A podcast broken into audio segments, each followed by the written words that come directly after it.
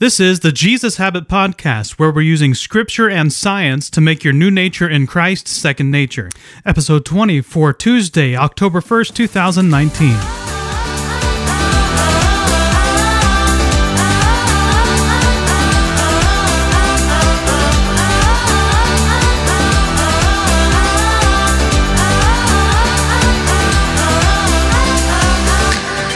The big idea to become someone whose actions line up with faith in Jesus' calling, I need to be with comrades who echo the same calling. Our weekly identity statement I intentionally surround myself with and daily encourage comrades in the calling. And our memory verse Therefore, since we have a great high priest who has ascended into heaven, Jesus the Son of God, let us hold firmly to the faith we profess. For we do not have a high priest who is unable to empathize with our weaknesses but we have one who has been tempted in every way just as we are, yet he did not sin. Let us then approach God's throne of grace with confidence so that we may receive mercy and find grace to help us in our time of need. Hebrews 4 14 through 16. Jesus is the only way we can have true and lasting rest. Jesus is the only one who can give us true and lasting rest.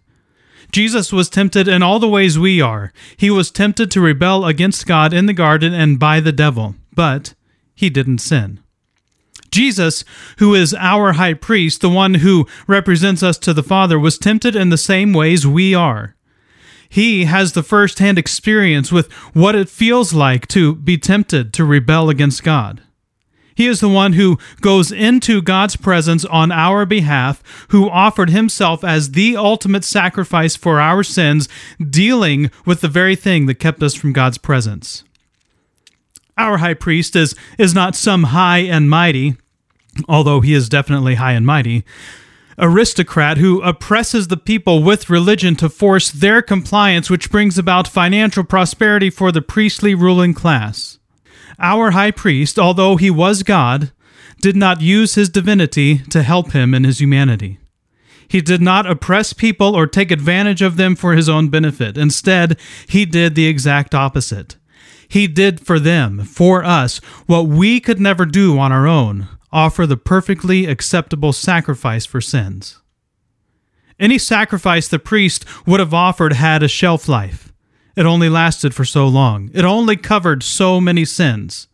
That's why they had to keep offering sacrifices over and over again because the sacrifice wasn't perfect.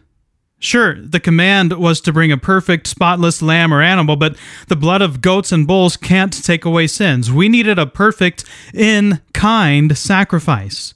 We needed a perfect, spotless human to be sacrificed for our sins. So Jesus was able to offer himself as the only perfectly acceptable sacrifice for our sins. And because it was perfect, he ascended into heaven. If his sacrifice hadn't been perfect, he would have had to stay behind and keep being crucified over and over again. But because it was perfect, he could ascend into heaven, the heavenly sanctuary, go directly into God's presence, and sit down because the work was complete. He could go into God's presence himself, having been the sacrifice, and be the permanent argument for us, the people who believe in Jesus. Because of this, we should hold firmly to our faith. It's permanent, it's ultimate, it's higher than all the other works that have been done. We aren't holding to an imperfect system that requires repetition. We are holding to the only actual salvation that exists. Because Jesus did not sin, and because he did not sin in the fullness of his humanity, he is our high priest. And because he is our high priest, who in himself dealt with the thing that separated us from God, he took our sin on himself along with the wrath that we were owed and paid our debt in full. We are then made right with God because of Jesus. Jesus takes away any hurdle that keeps us from knowing our Maker. And when we receive this free work of Christ, he makes us his brothers and sisters, a legitimate member of God's family with all the rights of a co heir. So then, let us approach God's throne of grace with confidence.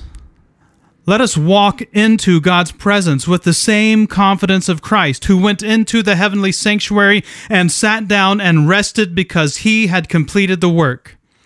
He was at peace because the work was complete. Because the work has been completed for us, we can be at rest in God's presence. We can walk in the confidence of a son or daughter of the King. We do not have to cower in fear, hoping the sacrifices we made were enough to cover it. Jesus has covered it all.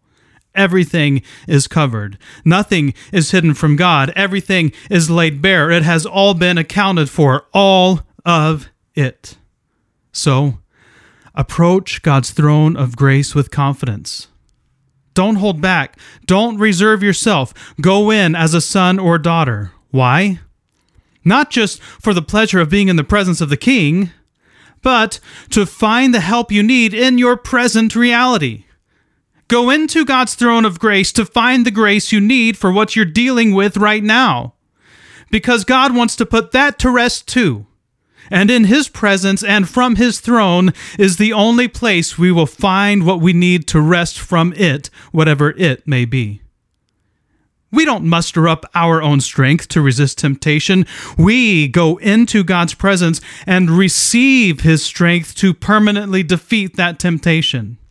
We don't prove ourselves in God's presence, Christ proves us. There are no presumptions of competence on our part. God does not expect us to live perfectly in order to earn our status with Him. He expects us to receive what we need to live in Him. This phrase, find grace to help us in our time of need, is another really incredibly important nautical term.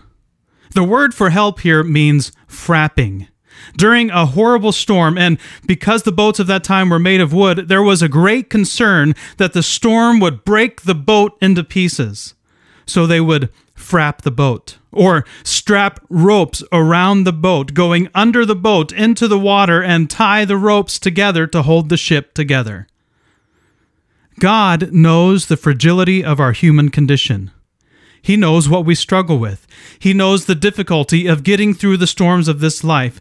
That's why He sent Jesus. Not to save us from the storm, but to get us through it. He doesn't want us to try to weather the storm on our own. That's not God's intent at all. He wants us to come to Him to find the strength we need to get through the storm.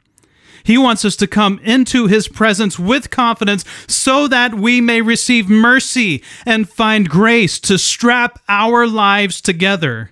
He wants to wrap us up in Himself and through Himself give us what we need to get to Himself. On our own, we are weak and susceptible to temptation.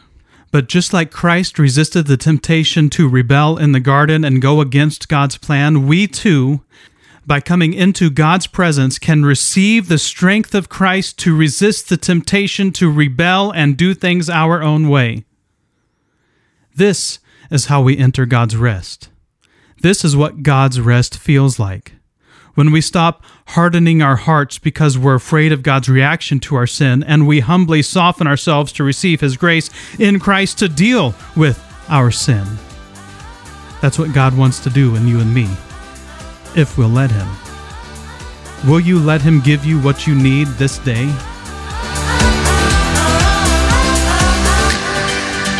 www.thejesushabit.com